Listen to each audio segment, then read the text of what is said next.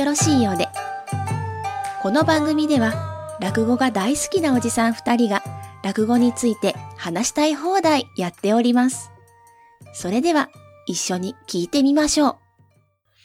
えー、改めましてね、ここの、えー、上関中関でいっぱい話してもらって、えー、翔介さんがどういう人かっていうのはだいぶつかめているかなとは思うんですが、改めて翔介さんどういう人なのかっていう話をしていこうかなと思ってまして、えっと、一応ですね、あの、まあ、本持ってきてもよかったんですけれども、えー、予選演芸家メーカーのスクショを取ってきたので、あ、そう なるほど。えーそれを読みますと、えー春風亭昇介入門が2015年3月、えーはい滝川理長門下で、えー最初が甘栗、はい、滝川甘栗ですね。滝川甘栗で、はいえー同年8月に前座修行を開始していて、はい。えー2019年9月に、え2つ目に上がりまして、この時に春風亭昇介と。はい。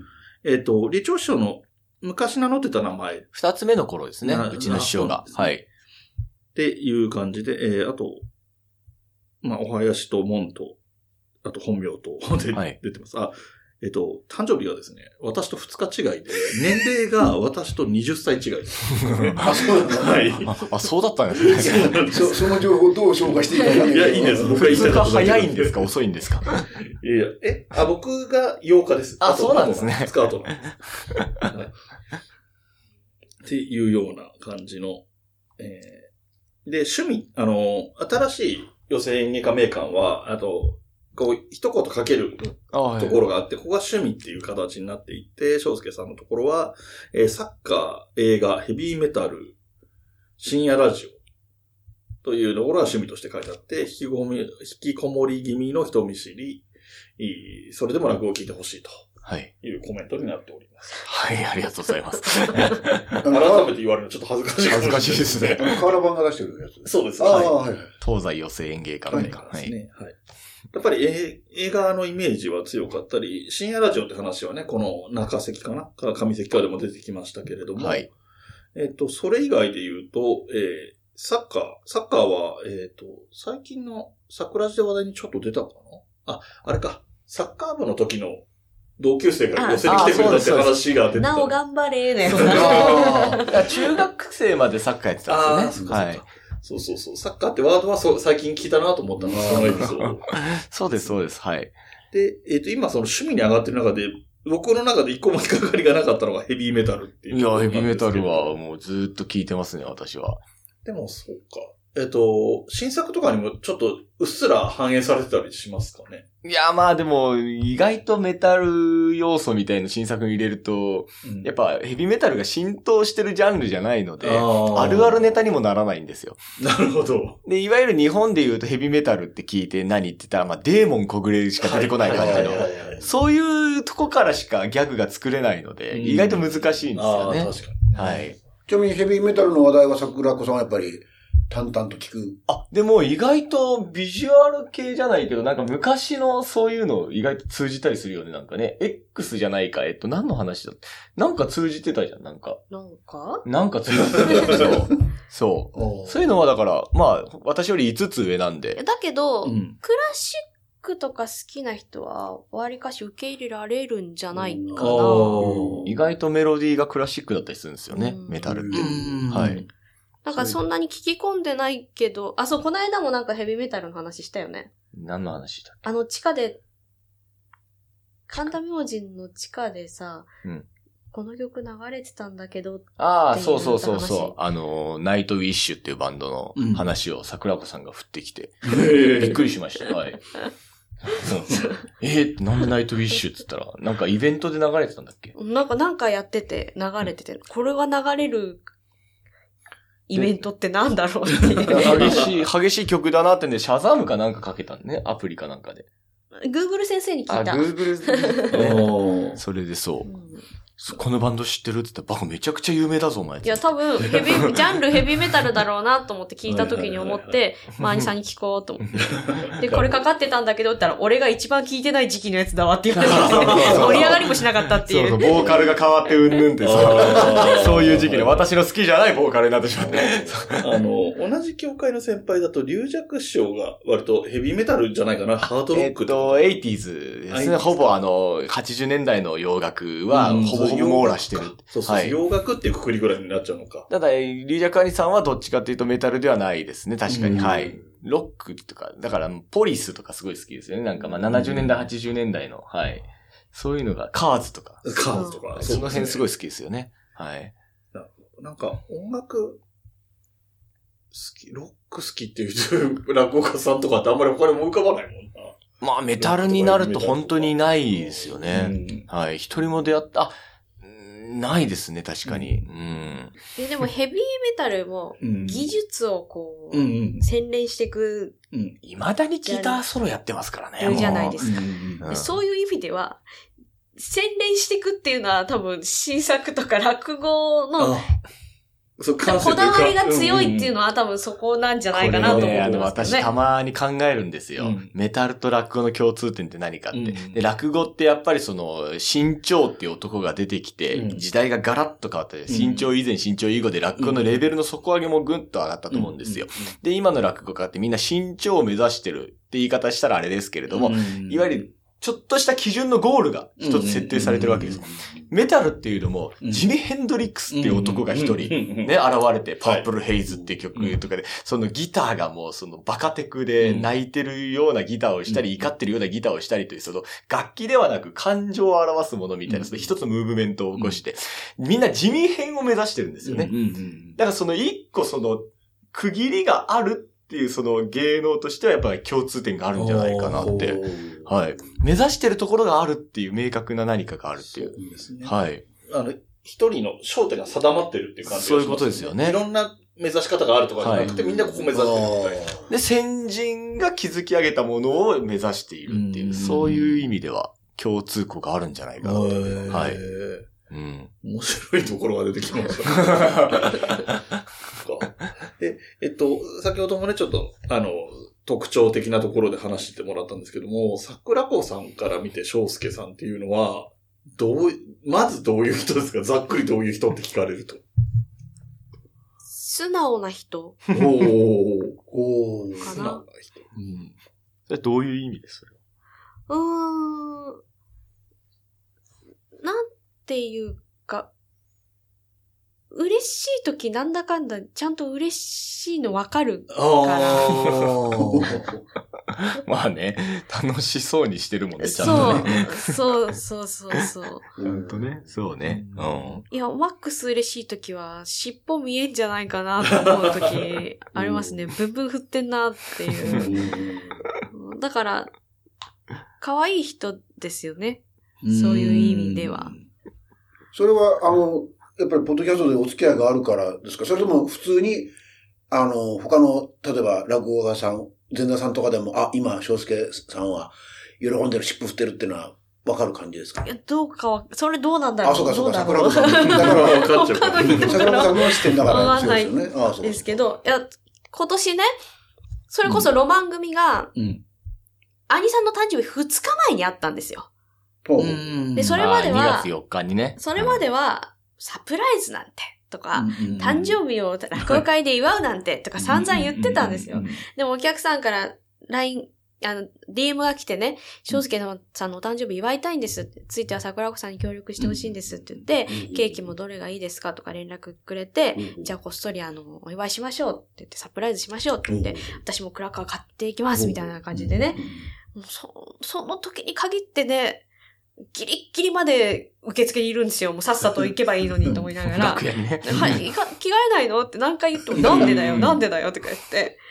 で、あの、結局、着替えに行ってから、来た、行ったんでって言って、こっそりみんなにあの、クラッカー配って、あの、ケーキが来たら、よろしくお願いしますって言って、で、ね、ケーキ持ってきてくれた株主もこっそり裏に持って行ってて、で、いざ始まった時にね、さーってその人が後ろ行くからトイレ行くんだと思って、なんでこのタイミングでいつも行かないのにトイレ行くんだよと思ったらケーキ持ってきたから、もうびっくりしたんですけど、めっちゃ喜んでて、あのー、祝われるのっていいねって言ったんですよ。そう。私が終始買いした日ですね、その日は。なんかちゃんと素直に、嬉しいのを嬉しいでちゃんと受け入れる、可愛らしい人だなと思いましたけどね。いや、まあ嬉しいこと、まあそうね。基本だからテレアだからね。そうそうそうそうあんま感情を表には出さない、ね、そう、うん、人なんだけど。うん、確かにそう、バーンって来ると、やっぱ、嬉しいね。隠し通せないからね。そうそうそうだからそういう意味では素直なのかな。素直だなと思う。その、なるほどな。うんちょっと自分の性格が分かってきてる。いや、だから結局株主さん、この間の公開収録の時も、うんお客さんみんな言ってたのは、もう、楽しいのがすごくわかるって言って。後日、あの、私も会ったお客さんに、尻尾見えたって言って。そのワードが通じる感じになって。いや、私が言ってたわけじゃなくて、うん尻尾見えるぐらい喜んでるのが分かったってうん言って、あそこのインターセクションカフェのスタッフさんも、超喜んでたねって言って、別に何も言ってないんだけど、愛さんが喜んでるっていうのは、もうみんな分かって、おー。で、なんかその、その素直さが、応援したくなるんだよねって言ってたんで、これは多分愛さんのいいとこ。ろ。なるほど。いや、まあまあまあ、人見知りだからね、基本ね。そう。そう。うん。でもそれを素直に出せないだけなんだけど、だけど、あの、自分の気持ちには素直な人なんじゃないかなって、楽しくない時も分かりやすいし、それも聞きたかったんです。楽しくない時もわかわかりやすく楽しくないって感じですか？他の人がどう思ってるか分かんないですけど、私は分かるんで、楽しくないんだな。もう飽きてんだなといか、や居心地悪いんだなってね。そう、あの、早く帰りたいんだなとちか、ちなみに今どうですかね？今はもうね、恥ずかしいんだよね。まあ今はそうですけど、こんだけ言われ恥ずかしいよ。もう変な汗出てきて。この収録は今のところまだ大多丈夫です。分大丈夫。あの、なんていうかね、込められて伸びる人だと思うので。あいや、違う、怒られて伸びる人なんか世の中にいないんだよ。みんな褒められて伸びる。あとやっぱりあの、優し、優しいですね。ど、どこまでもね、うん優しい人だと思いますね。あ。それもなんかわかりやすいエピソードとかなんかないですか？まあ冒険は基本吐かない。あからあ。暴力もしないしね。いやいやそれはまずいでしょ。そうですね。まして。ああちなみにあの、昨日、まあ、収録ベースで言うと昨日、激輪を見見に行かせていただいて、うんその時に、あのー最初のフリートーク的なところで、あの、一緒に出てたゆういちさんが、あの、えーっと、ラジオトークやってるっていうんで、まあ、帰って聞いたんですよね。そしたら、あ、け、今朝か聞いたら、ちょうどその、毎日やってらっしゃるから、昨日の激輪の話をされてて、つまり、こういうことやりましたみたいなことで、それで、その、その中で、たまたまでしょうけども、翔介さんのことをですね、えっ、と、あれなんですよ、お客さんが結構いらっしゃってて、で、女性の方も、えっ、と、来てたんだけど、あれは間違いなく翔介兄のお客であると。で、なんでかっていうと、自分ではないし、まあ、まあ、こういう言い方はあれだけど、まあ、女性の、あの、演者なんで、女性のファンではないだろうと。それから、あと、えっ、と、吉場にです。吉場兄さんも、いや、う俺の、俺のじゃないって、あの、はっきり否定したから、あの、翔介、えー、あ兄、兄さんの、あの、兄さんのあファンだと思うと。んなんでだってやっぱり翔介、えー、さんは、あの、パッと見かっこよくて、パッと見？まあでも中身はへんてこら、へんてこりんなんですけどね、っていうふうに、こう一つ続きでおっしゃってて、うんまあそういう、あ、へんてこりんな人なんだなっていうふうに。まあ、一括りで言えばへんてこなんですかね。芸人でへんてこじゃない人探す方が難しそう、いんじゃない？難しいですからね。ゆうしさんだってだいぶ変です。そうそうそうそう。確か料理ができないっていう。いや、まあ、料理が絶望的に下手くそですよね。はい説明書見たのにって言ってましたね。はい。電子レンジでゆで卵作ろうとしてますかね、粒子うわ、さん。怖い。有名なやつ昔のギャグ漫画の人みたいな。やっちゃダメって言われて有名なやつ一番ベタなやつね。あでも、翔介愛さんは、お客さんは男性の方が多いんじゃないかな。勉強会ね、結構、最近やっとなんか女性の方増えて、うん一時期はもう10割男性の時とかありましたから、やっぱり。なんかそういう SF 好きな男性でしたり、あと映画、映画好きなタイプが割とそうですね。映画好きな、だから女性にあんま受ける新作作ってないんですよね。はうい。ん、なるほどね。はい。はい。うんそういう意味では結構男性のうんサラリーマンが会社帰りに来てくれる感じの、そういう雰囲気が多かったですね、昔は。は。ないはい確かになんか、あの、この番組にゲストで来てもらった右近師匠もそうなんですけど、まあ、右近師匠はね、詩小説も落語もやってるけど、あの、うあの、SF もはい。やってて、で、翔介さんも SF のね、うん新作やってるってところで、SF 新作って、さっきの星新一みたいな例えも出しましたけど、はい。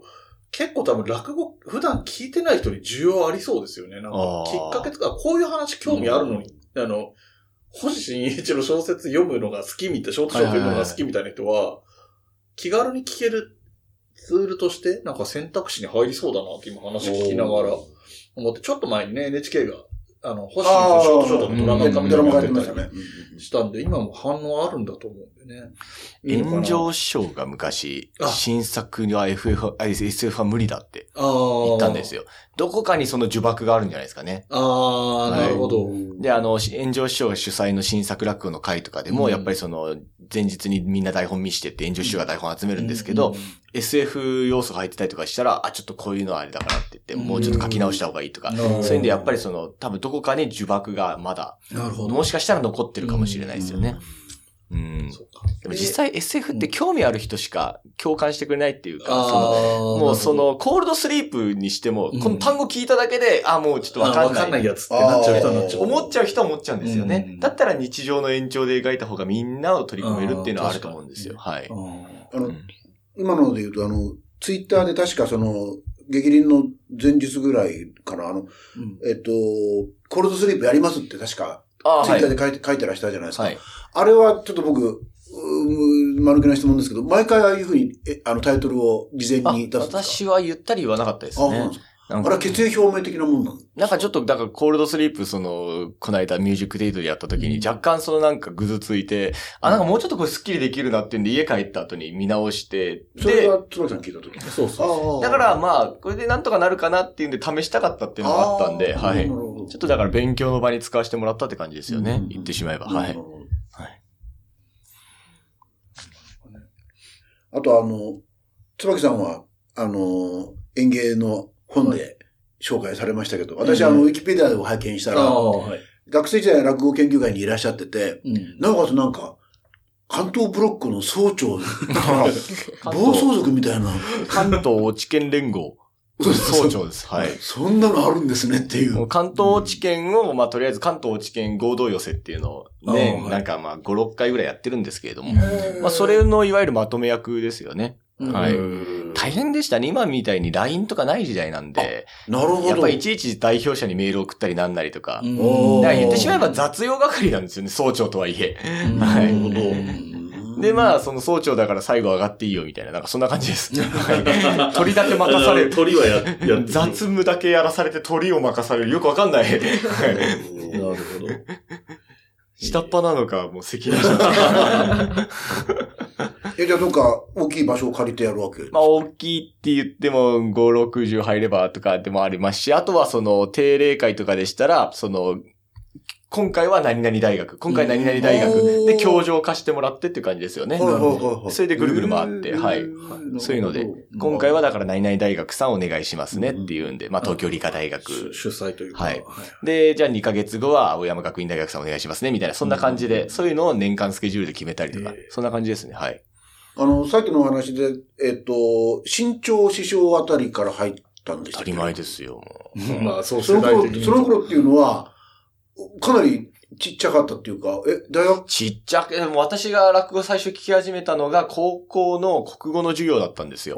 その時、うん。その時に名前、まあ今で思えばおそらく仙台芭蕉師匠なんだろうなっていうの、あの、演目も全然覚えてない。おそらく、なん目黒のさんまだったのかなぐらいの感覚だったんですけど、あ、落語って面白いんだなって。え、そこでえ、、高校の授業？国語の授業で、うん。国語の先生が落語のが割と面白いからっていうんで、まあ、15分尺にまとめられたサンマを、なんか流してくれたんですよ、高校の授業で。まあ、一種の教材、その先生独特の教材まあそういうことですよね。あ、ビデオかなんかで？アイディア授業みたいなやつですよ。うん。はい。そういうのでうん、えーって落語なんて、みたいな思ってたんですけど、あ、うん。面白いんだって。そこから、うんまあ名前も何も知らないですけど、で、便利だったのが我々 YouTube 世代なんですよね。うん。まあ今でこそ YouTube に落アップするのはどうなんだみたいな話になってきますけれどもうん、まあその頃はもうバリバリ YouTube でね、うん。落語を聞けましたから、そこからだからいろんな方の落語聞いたりとかして、あ、意外と面白いんだなっていうからの大学入ったら落語研究会っていうのがあってっていうことですよね。あーなるほどちょっとあの、じゃあ部活見学させてもらえませんかっていうところから始まってっていう、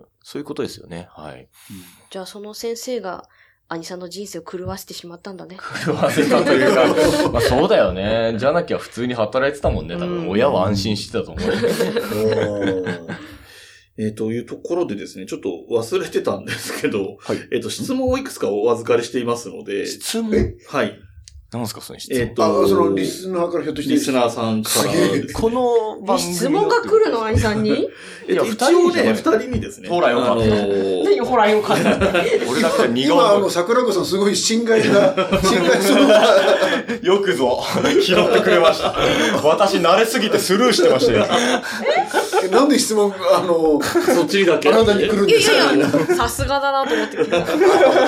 さすがだなっていう今ノリじゃなかったですけど、まいいや。は いはい。えっ、と、まさにそのラジオの方からなんですけれども、はいえー桜前線上昇中はコロナ禍で始まった番組ですが、コロナが落ち着いた今現状だとスケジュール合わせ難しくないですかと。難しいです。難しいです。なんか、えっと、やっぱりコロナ禍の頃に比べて難しくなってる。難しいですよ。だってい忙しいですから。いやいや、忙しい。で、しかも、あれ、対面が基本なわけでしょ？私のこだわりでそこはちょっと守らせてもらってます。はい。で、ストックも作らないスタイルですよ、いや、もう会話の。ゼロです。すごい、すごいシビアな。いや会話のテンポとネタの熱量。いや、なんか、はいそう、クオリティを求めるならそこっていうのはすごいわかるんですよ。その、はいうん対面っていうのも、旬を逃さないために、りなるべくリアルタイムに近くやるっていうのも、うん理想としてはわかるんですけど、みんなそこは理想だけど無理だよねってなってるのが、ポッドキャスターの多くの人がそうだと思う。しかも、我々だと、サラリーマンだと基本、土日は空いてるとか、ね、あのー、夜は空いてるとかありますけど、お二人の場合、土日とか関係ないわけだし、ねえ、ーうん。どっちかといえば夜の方が忙しいだろうし、まして、ふお二人あ、会社っていうか、あれも違う、会社でもなんでもないんだけど、違うから、組織も違うから、あの、忙しさも全然違うだろうし、うん。そこです、ね、対面の時間を毎週作るって、めちゃめちゃ、そのせいで CM が滞ってるんですよ。ああ、そう 番組内でね作る CM がね、はい作れない。はい。意外とそれで。まあでもやっぱりね、そこはなんとかやってますよ。まあ、それもあって、楽屋の更新率がちょっと今落ちてるんですけど。基本的にはその、例えば今日なら今日収録したら次、次回いつにするっていうのをその時に決めちゃうようなイメージですか？まあだから大体ざっくり月まとめの、うんまあ、12月はどこどこどこどこ空いてるっていうのをざーっと出してもらってっていう。で、まあ仕事入ったらその都度調節するって感じですよね。はい。すごい大変そう。ね、我々ってその土日が休みとか決まってる人間でも結構調整大変なのに。それは大変そうだな。いやいや社会人の方が大そう、変社会やないいやいやいやいや、私たちはね、暇な日がたまたま合わないっていう。そういうことなんですよ。暇な日自体はあるんです。そうそうそうああなるほど。そう、いうことです。この日私暇だけど、愛さん忙しいそうみたいな。うんそう。その逆もまたしかりはい。そういうことで。はい。で、また引き続き、えっ、と、番組に関する質問なんですけども、はいえっ、と、すまあ、桜地のことですね。番組の評判を芸人仲間から聞くことはありますか？えーお二人のお師匠様たちから番組について何か聞いたことはありますか？です。まあ、うちの師匠はたまにいじってくるよね。うん。理長はいじってきあます。ーなんかね、桜子さんのことも可愛がってるっていう印象があるから。そうですね。もう一一問なんです。だいぶ世話になってます。理長一問なんで。ええで、まあ、陽子先生からは一切聞かないよねうち。の人多分聞いてないと多分存在すら知らないんだよロマン組をやってるのは知ってる。あ、だって、陽子先生ね、テルモピュライ手直ししてくれて、ね。手直ししてもらいました。そだから、ロマン組をやってるのは知ってるから、からあ、あんた、思ったよりちゃんと勉強してんのね、みたいな そんな感じに言ってましたけう。ど、うんうんでも、うちの師匠は聞いてないけど、うんうちの師匠の知り合いの菅谷光先生が、あわあ。ざわざ桜地で話出たからっていうんで、うんうんうんわざわざ寄せに顔出してくれたことはあります。そうですよね。あの、バンバンにいらっしゃる。はい、バンバンの、はい。うん思わぬビッグネームが。もうなんか、菅谷光先生、ツイッターフォローするようになりました 菅谷先生にもその時、ババンバーでピクサー聞いてもら、いただいて、はいえその時に何でも講談になるんだなってすごい思いましたってけ言って。で。だからゲームセンター嵐も講談にしようって言えばできるんじゃないかなって思いましたって そうですよね。言っていできるんでしょうただいて。ね。必殺技多いから。盛り上がりますよね。面白いですね。だから、必殺技の演出とかでね、あの、なんだ、打っていくと面白いです。尺台の上をフィールドにできるからね、あれはね。やってる感出ますね。そうゲーム筐体みたいでも、あな感じじゃないの、あのポーズ取れないし、ちょっとお母さんの技嫌だな。おっぱいでやるんですあね。ー前でやれる気がしないから。はい。えっと、そして最後の質問になります。これは、えっと、これは翔介さんへの質問になります。はい。えっと、えー、理長一門に活動弁士の坂本来光先生が入会されましたが、はい。えー、今後番組にゲストに来たり、まあ、まあ、ゲストに来たりって書いてあるので、番組のことになりますね。えー桜子さんと3人で落語会、講談、活弁の会を開く予定などありますかと。いや、あのー、来光先生ってめちゃくちゃ先輩なんですよ。はい。はいそんな気軽に呼んでいい人じゃない。本当だよ。で、活動、写真弁士としての活動は2000年頃からなんだっけんなんだけど、もっと前から、そのいわゆる芸能活動というか、そういうのはやってましたから、芸歴で言うとすごい長い人で、だからもうそんな我々なんてね、まだ芸歴10年も満たない、ね、そんなペーペーが、じゃあ来てくださいよなんて言えるような距離感ではない。そうですよ我々が頑張って呼べて、翔也兄さんがいい。そう。まだ真打ち上がる前でしたし。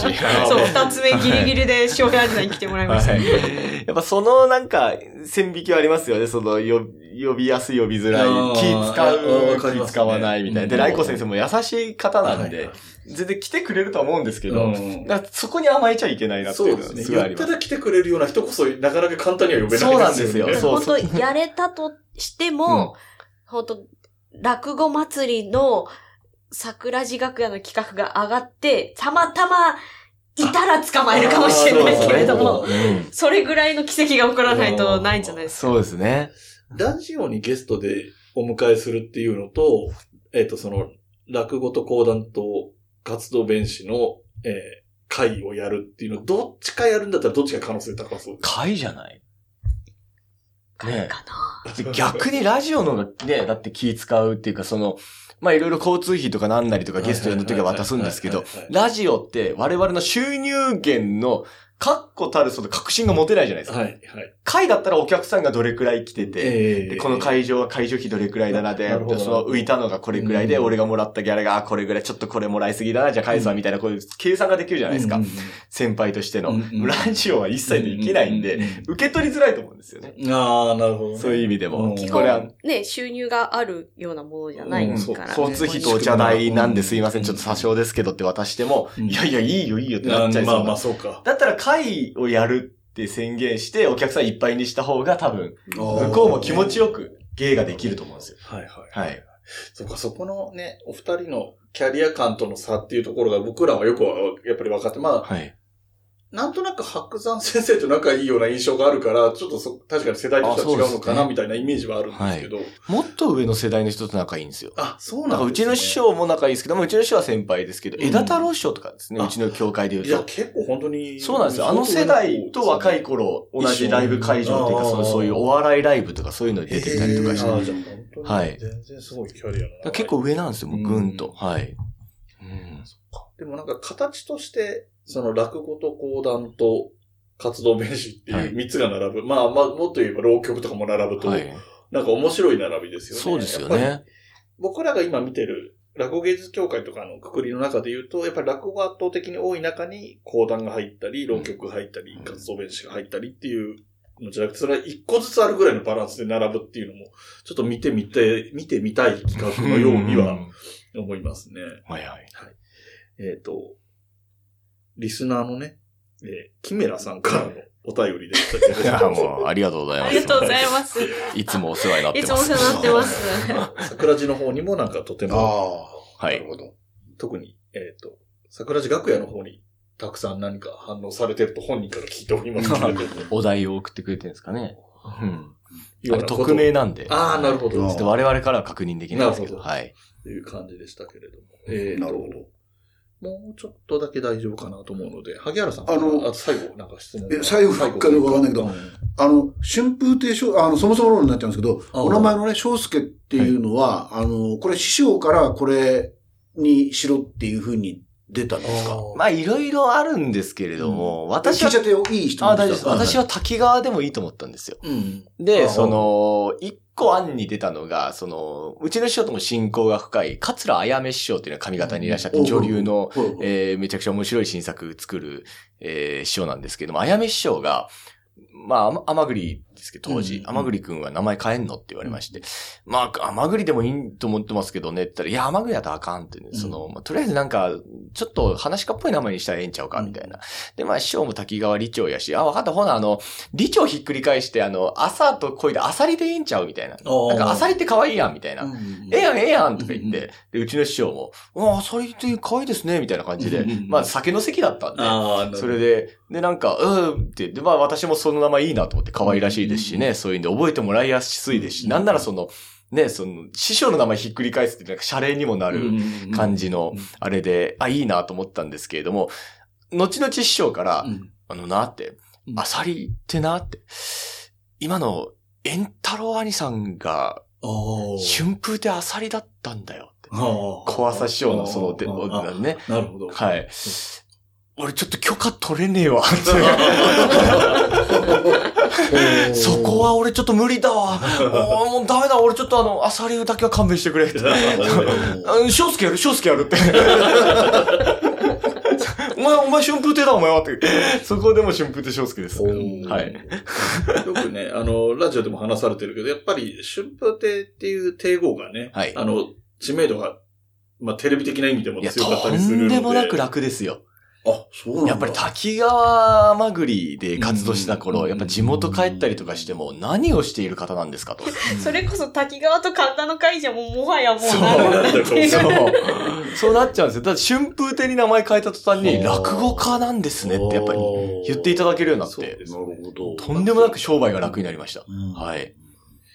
なんか、結構ズバ抜けて分かりやすいんじゃないか。な。その知名度？その、まあ、商店とかの影響とかも含めての知名度としても帝号が強いし、カツラとかって、まあ分かるんですけど、うん。まあ他のニュアンスもいろいろ含むそうですね。ことがあるし、ああ、なるほど、なるほど。うん。春風亭とかね、古今亭とかそういうのはやっぱりうん落語家でしかない帝語な気がするから、はい。三遊亭もそうですね。三遊亭もそうですねんああ。そういう意味では、まあ、いい帝号に名前変えたなとは思いますけどね。で、一方で、やっぱりその一問の見分かりづらさというか、師匠とのつながりが見えにくくなるっていうのだからやっぱり、地方の会とか行くと、ん翔太師匠の弟子だと思われてますからね。ああ、はいなるほど、なるほど。まあ、翔太師匠もね、お弟子さん多くて、ちょうど今、真打ちに上がってるぐらいの世代とか、もっと下の今ね、、はいろんなユニットやってる世代とか、はい二つ目とかも多いから、余計そこに、あの、その中の一員みたいに見えちゃいがちですよね。で、初席なんて去年の初席、あ、今年かな？あの、10人交互、招待一問9人でプラス1私でした。招待一問みたいな。それはそう見えちゃうな。招待一問交互で。なるほどね。はい。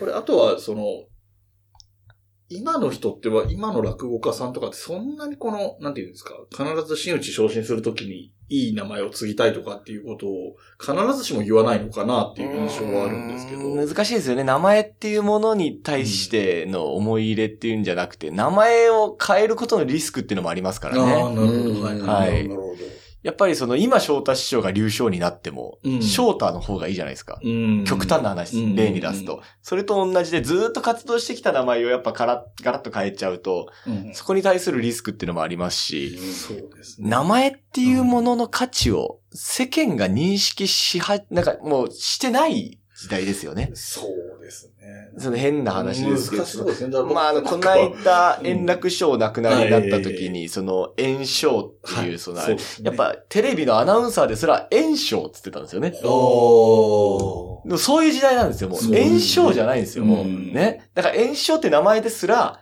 まあ、世間の認識はそんなものになってしまったという。うんまあ、悲しいことではありますし、うんそれをやっぱり、んやっぱもう一度炎症って名前をっていう、その気概のある人は、うんそれ継ぎますけれども、じゃあ、我々、春風って今、うんでっかい名前残ってる何かって言ったらもう、流昇ぐらいなんで、うちの一門は。流昇は継げないですしね。でかいですね、名前ですからね。はい。で、まあ、さらに行くともっとね、新潮、新、新章だってもう継ぐのめんどくさそうですしね。ううんん。なんか、なんか、名前継ぐっていうものに対して落語家が背負うリスクがでかくなったっていうのもあるんじゃないですかね。はい。気概云々でどうこうなりにくい。だから偉いですよね、粒子兄さんとかね。うんおーはい大きい名前いや、すごいあれはもうとんでもなく落語家に対する思いが強いと思います、ああいうことははい。粒子なんていうでかい名前を復活させて、はい。ああいうのすごいと思います。はい。えっと、すごく先の話として、はい理長を継ぎたいっていう気持ちはありますか？うちの師匠まだ53なんで。そうですよね。だからまあ、あえてすごくって言ったつもりではいるんですけど。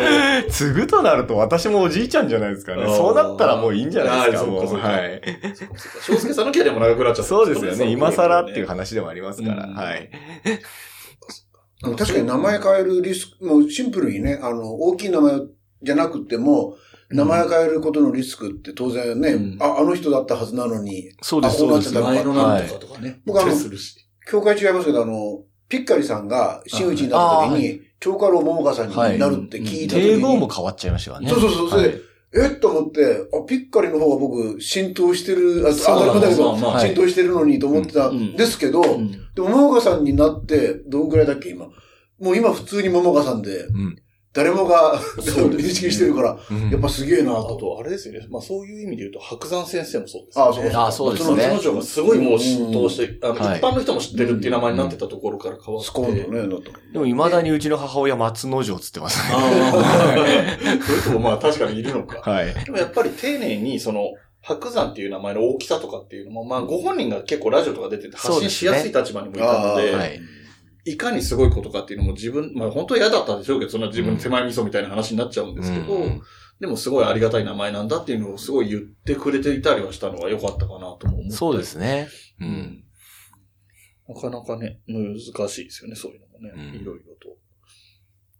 そうか。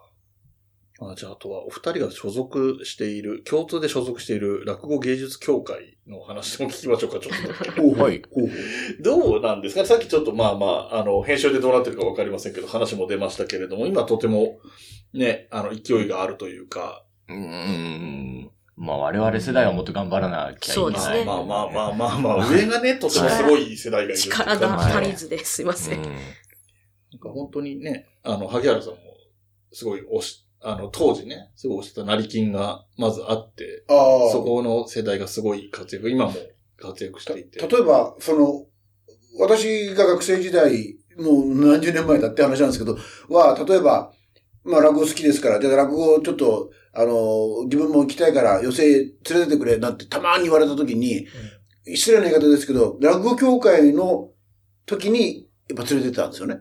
まあ私もそうでした。昔は。うん新入部員とかそうでした。はい。うん今だったら間違いなく芸協の方の時に連れて行くんですよ。おー。って僕はうん認識してて。だってシンプルに面白いですよね。あの、バラエティにも飛んでるし、うんあの、いろんな人が出てくるから、そういう意味で、いやた単に僕が落語協会の方行ってないだけかもしれないけど、うんというふうに、やっぱなったなと今思うんですよね。うんそれがだから、椿さんの言うところの勢いがあるっていそううことにつながる。僕はなんか個人的に思ってて、これ、あの、すごい語弊があるけど分かりやすいと思ってるのが、落語っていうもの自体のエンターテインメントの部分と古典芸能っていう面があると思っていて、うんうんその古典芸能の面がすごく強く出てるのが落語協会で、エンターテインメントの部分が強く出てるのが芸協だと思ってるんですよ。うんで、そういう意味でやっぱりその初めて行く人とかに分かりやすいっていう意味では、なんか古典芸能に触れたいですっていう外国人にいきなり能を連れてくのは難しいっていうのと同じようなことだと思うんですよね。で、うんあの、古典芸能でありながら、今の感覚で普通に楽しめるっていう色が強く出てるのは芸協の方かなとは思っていて、で、そういう意味で、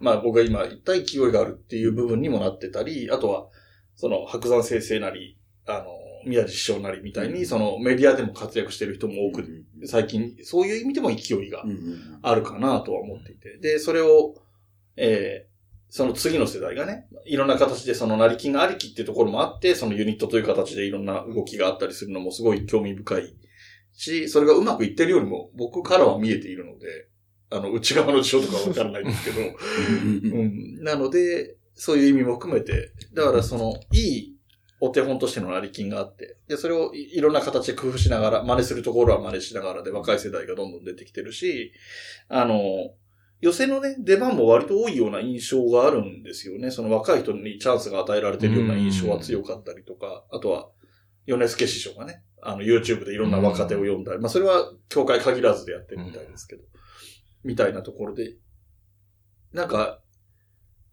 なんていうのかな。頑張ればっていうところだと、運が良ければっていうところで、どこまでもチャンスがありそうな雰囲気が、特に芸協には強く、落語協会、業界全体にもあるんですけど、うん、特に芸協には強くそういう雰囲気があるななんて、僕は、あの、ただの見てる側としてはそんなぐらいには思ってるんですけど、うん、中にいる人たち、さっきお話に出てきたみたいなね、その、上にすごい人たちがいてっていうところもあって、で、その人たちの頑張り見てる、間近で見てきたからこそ、自分たちも頑張らなきゃなっていうのはもちろんあるんだとは思うんですけど、うん、なんかこういうことしていきたいとか、えー、こういう風にありたいとか、教会的に見てどんななんかこう思うところがあるかなっていうところなんですけど。まだその新作っていう面であの話をさせていただくと、やっぱり炎上書が築き上げた、基盤っていうのが、土台っていうのが強すぎて、落語協会の方がやっぱりその新作をちゃんと引き上げようっていうお客さんでしたり雰囲気っていうのはとても強いんですよ。え、そうなんですか？そうなんですよ。やっぱりそれはその、多流試合っていうか、その落語協会の新作をやっている芸人さんいる、そういう方たちと、まあ、先輩後輩と一緒に会やらせていただいたときに、落語協会の新作好きなお客さんとかがバーって集まったときに、やっぱネタの反応とか見て、すごいそれやっぱり、ものすごく痛感しました、私は。はい。なので、やっぱ芸術協会の方でも、もうだって新作の芸協って言われてたのってうんと昔じゃないですか。そうです。もう。まあまあそうですね。元が新作派っていうイメージがあるんですよ、はい。とはいえ。会長とかみたいな時代の話、はい、とはいえですよね。もううんと昔、ね。そうですね。そう。だって、え、ね。今、現役の上の新内の師匠たちで新作派何人いますかっていう。ああ、っていうことになりますよね。そういうことですよね。流暢一問ぐらいとかですもんね。って、はい。そういうので考えると、はい。ポンポンって出てこないってことは、そういうことですよね。なので、まだまだ新作っていう面で、その今ね、成金の兄さんたちが頑張ってくれてるで土台、プラス、新作の土台もやっぱ我々世代を作り上げていかなきゃいけないんだろうなっていうのはすごい思いますね。はい。小八兄さんとかが引っ張ってくれてね、今、一生懸命頑張ってくれてますけれども、まだ多分一人じゃ多分そういうの出来上がらないと思うんで、炎上師匠はみんなを巻き込むのがすごいうまかった方なんで、君もやりなよ、君もやりなよって言って、もう古典しかやらない人たちをみんな引っ張ってきて新作化にして。らしいですね。はい。そういうのなので、多分芸協本、その、教会員っていうか二つ目にしろ何にしろ、前座でもいいと思ってます、私は。もっと新作を作る人が増えて、寄せで新作をかける人間が増える。っていうことをちょっと私はもう少し盛り上げていきたいなってなこと思ってますよね。はい、早く桜子さん新作派って言わせないと。そうですよ。私はずっと説得してるんですよ。本当に。君も新作派だよって。ずっと私はもう。いや、なんかね、そのせいなのかな、あの、別の教会の方からね、姉さんは新作派じゃないですかって言ってる私が言ってますから。芸協の新作派といえばって、ね、桜子がいいですよ。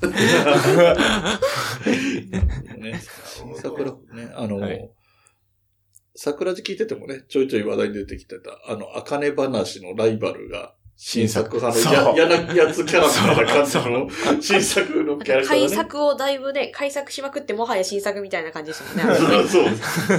新作派が嫌なやつって。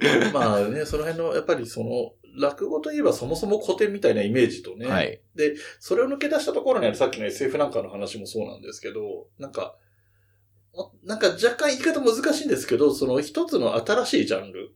古典落語と新作落語ってやっぱりもう別物に近い。うん、なんか、その講談とか、浪曲とかと並ぶぐらい別のジャンルのような気もしてきてるんですよね。うん、だからそういう認知度が上がっていくといいのかななんて気も聞きながらはしましたけど。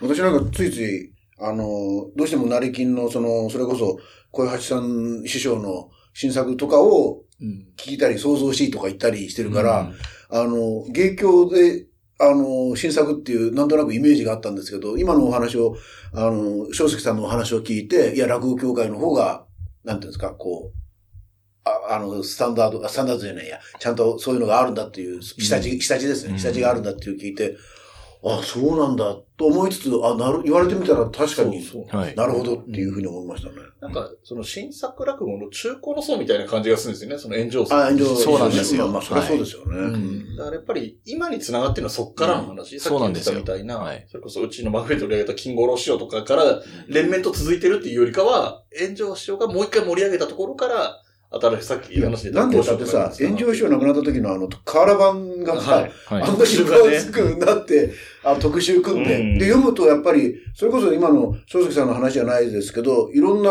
あの、ベテランの落語家さんが、いや、俺も声かけられて、はい。俺も誘われて、うん。あの、なんでだろうと思いながらはい。言ったみたいな、本当に巻き込む力がすごかったんだろうなっていう。で、結今局芸術協会の今新作やってる人たちも炎上チルドレンですから。そう、そうなんです。やっぱり。そうなんです。翔太師匠だってそうですし。うんああ、そうはいそうか、そうですよ、でうちの師匠もそうですし、枝太郎師匠、今助師匠、みんなそうですから、はい。変化球はね。あの、多分、じ世代が違うかよくわかんないですけど、米助さんはね、米助師匠は独自な新作をやる印象がありますけど、うん。あの、野球ネタとかをやる。あー沢村栄治物語とかをやる。はい。ということで、えっ、と、3回にわたって長々と話してきましたけど、編集するとどういう感じになるのかなって、もう大心配なぐらい好きに来てください。本当に。なってますけれど。そう、えーあの、そういうの全部お任せしてますから。私パーパー喋るだけ。そのうち椿さん爆発します。あんたもやってください、あの、かつてのね。そんなに、そんなに文句言うならやってくださいって。はい。ということで、えっ、と、多分この後僕と萩原でね、二人で何か締めの話をしていると思うので、そちらまでお聞きいただければ幸いです。えー今回は、えー桜子さんは2回目の登場でしたけれども、ありがとうございました。えーポッドキャスト、桜前線上昇中のお二人、春風亭昇介さんと神田桜子さんにお聞き、えー来ていただきました。ありがとうございました。ありがとうございましあた。この番組ではお便りを募集しています。メールアドレスは、おあと202004アットマーク gmail.com o, a, t, o, 202004アットマーク g, m, a, i, l, c, o, m です。お便りお待ちしております。また、SNS のハッシュタグは、シャープおあと。おあとはひらがな3文字です。こちらもよろしくお願いします。今回のゲスト、春風亭昇介さん、神田桜子さんのイベントはこちら。2022年12月23日金曜日、第5回桜地株主総会。会場は東京新宿のフリースペース向かう。19時会場、19時30分開演。こちらのイベントは講談、落語の講演はありません。続いて、2023年2月24日金曜日。我ら花の新作ロマン組創作台本研究部6作目。会場は同じく東京新宿のフリースペース向かう。19時会場、19時30分開演。こちらは講談、落語各2席と創作秘話トークです。よろしくお願いします。はい。ということで、えーお聞きいただきました、えー上関、中関、下関まとめてのお話になると思うんですけれども、はいはい。えー上関では、えー桜寺、えーポッドキャスト桜前線上昇中についてお話をして、中関では、えー新作の落語講談を作ること、作り方、そんな話をして、で、最後は、えーたくさん話していただいた春風亭昇介さんそのもの、ご自身についてのお話をご本人からと桜子さんから聞いたというような3回の構成になってましたけれども、改めまして話してみて、萩原さんいかがでしたか？あの、まず何と言ってもあれですよね。4人収録っていうのがはい。初めてのことなので、まあ、うんその分編集の椿さんのご負担が大きいんだろうなと思いながら、いい。でもあの、なんていうんですかね、まあ新作、まあ特に僕が面白かったのは新作のね、うん。作り方であるとか、あるいはその、えー、落語協会の新作の人たちの会に、会っていうか、のファンの人たちの、うー時に感じた、その、翔介さんの思いとか、うん。いうので、やっぱり、まあ当たり前なんだけど、やっぱり実際にね、こう、舞台に上がって喋ってる方の話っていうのは、うん。面白いなと。で、それが、あの、桜子さんの方でも、なんていうんですか、その、翔介さんに作ってもらった新作の、はい。この価値として、そういうふうなことをおっしゃってましたけど、うん。だから、なんていうんですかね、あの、もちろん、このポッドキャスト、毎回毎回呼ぶ体力も、あの、ないし、自分たちも喋りたいことがあるからあれだけど、うんまあ、ゲスト会っていうのは、今後も続けられる範囲で続けたいなというのはすごく思いましたね。やっぱり、現場にいる人、うんうん。そ、それこそね、桜、桜子さんが、翔介さんに作ってもらってる意味っていう話が出たじゃないですか。はいはいはい作家さんじゃなくて、現実そうには福そうそうそう。岡さんであると。うんうん僕らがここで今日話を聞いたことも、やっぱり現役の落語家さん、講談師さんの話が聞けてるっていうところでは、うんやっぱり我々がね、本を読んでとか、テレビで見てだけでは、えー得られないものが得られるかなという意味では。だからこれめちゃめちゃ貴重なことをしてるなと、させてもらってるなと思いますね。思いますね。えっと、あと、やっぱりその、同じところで僕も気になったというか、面白いなと思ったのは、その、落語を作る時の作り方、桜川さんが最初はやっぱり分かってなかったところで、そあの、あ。冒頭で、その世界観の中のルールを明確にする。うんでそれにそれをベースにして、大喜利的にいろんなことが起こっていくっていう構成っていうのは、あ、そういう言い方をすれば、ある程度落語っていうものはその一つのフォーマットに当てはまるのかっていうのは全然考えたことのないアプローチの仕方で、やっぱり新作作られる方なら当たり前のことなのかもしれないけど、ただ聞いてたり、あるいは特に古典が中心だったりすると気づきづらいことなのかななんて思ったりして、本当になんかこう気づきというかね、学びというか、うんそういうものもあったかなと思ってますし。だから、なおのことあれですよね。お二人の会話行きたいなと。そうですね。れあの、つまり、うん。お二人が出る会はもちろんだけど、あの、お二人がそれぞれ別々にね、出る会でもいいんですけど、こう聞きに行きたいなと強く思いましたね。で、特にね、あの、我ら花の新作ロマン組創作台本研究部は、まあ今回、えー告知も入ってる方で言うと6作目っていうのが、えー2月に、あはいはい。2023年の2月にあるわけですけども、これはまさにね、あの、本編の中でも話してたけれども、創作秘話トークみたいな、作るときにどんなことがあったのかっていう話が聞けるっていうのは、その、我々が共に今回話して感じた部分と密接なので、聞いてる方もね、そこに興味を持たれた方、この話を作るっていうこと自体は、いろんなところで活かせる話で、その、落語家とか講談師じゃなきゃ意味がないものでもない、はいはあるいは小説書きたい、なろう小説家みたいな人にも活かせるかもしれないし、あの、こういうトークをする人間でも、もしかもしかしたら勉強する要素があるのかもしれないとも思うし。えーということでですね、えー我々にとってもとても価値がある経験、このえ会話自体がね、い。うんうん。価値のある経験だったなというところで、それが、そうですねえっ、と、リスナーの方にも届けばいいなというのは、えーと正直一番強く望んでいるところでもありますと。あとあれですよね、やっぱりはい。思ったのが、そのゲスト会は、うん。ひょっとしたらまあ、ケースバイケースなんだけど、事前にその、なんていうの？あ、告知みたいな。リスナーさんからの質問をああ、募集する。募集することも、まあ本当100%できないこともあるだろうし、できることもあるから、相手によるから、あれだけど、今日なんかはすごい、今回なんかはすごく面白いなと思いました。いい質問がね。うんまあ、事情がよくわかってる人のあ、質そうかそうか、それ問だったってこともあはそうかるけどね。。それはそうか。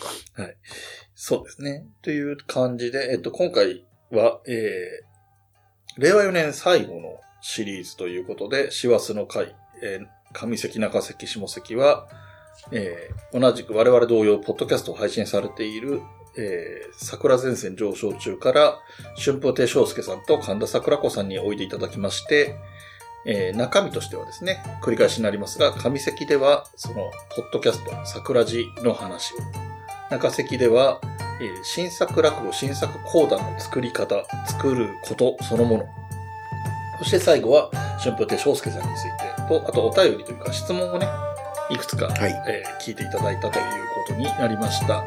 えー今年もこれまでにしたいと思います。お後がよろしいようで。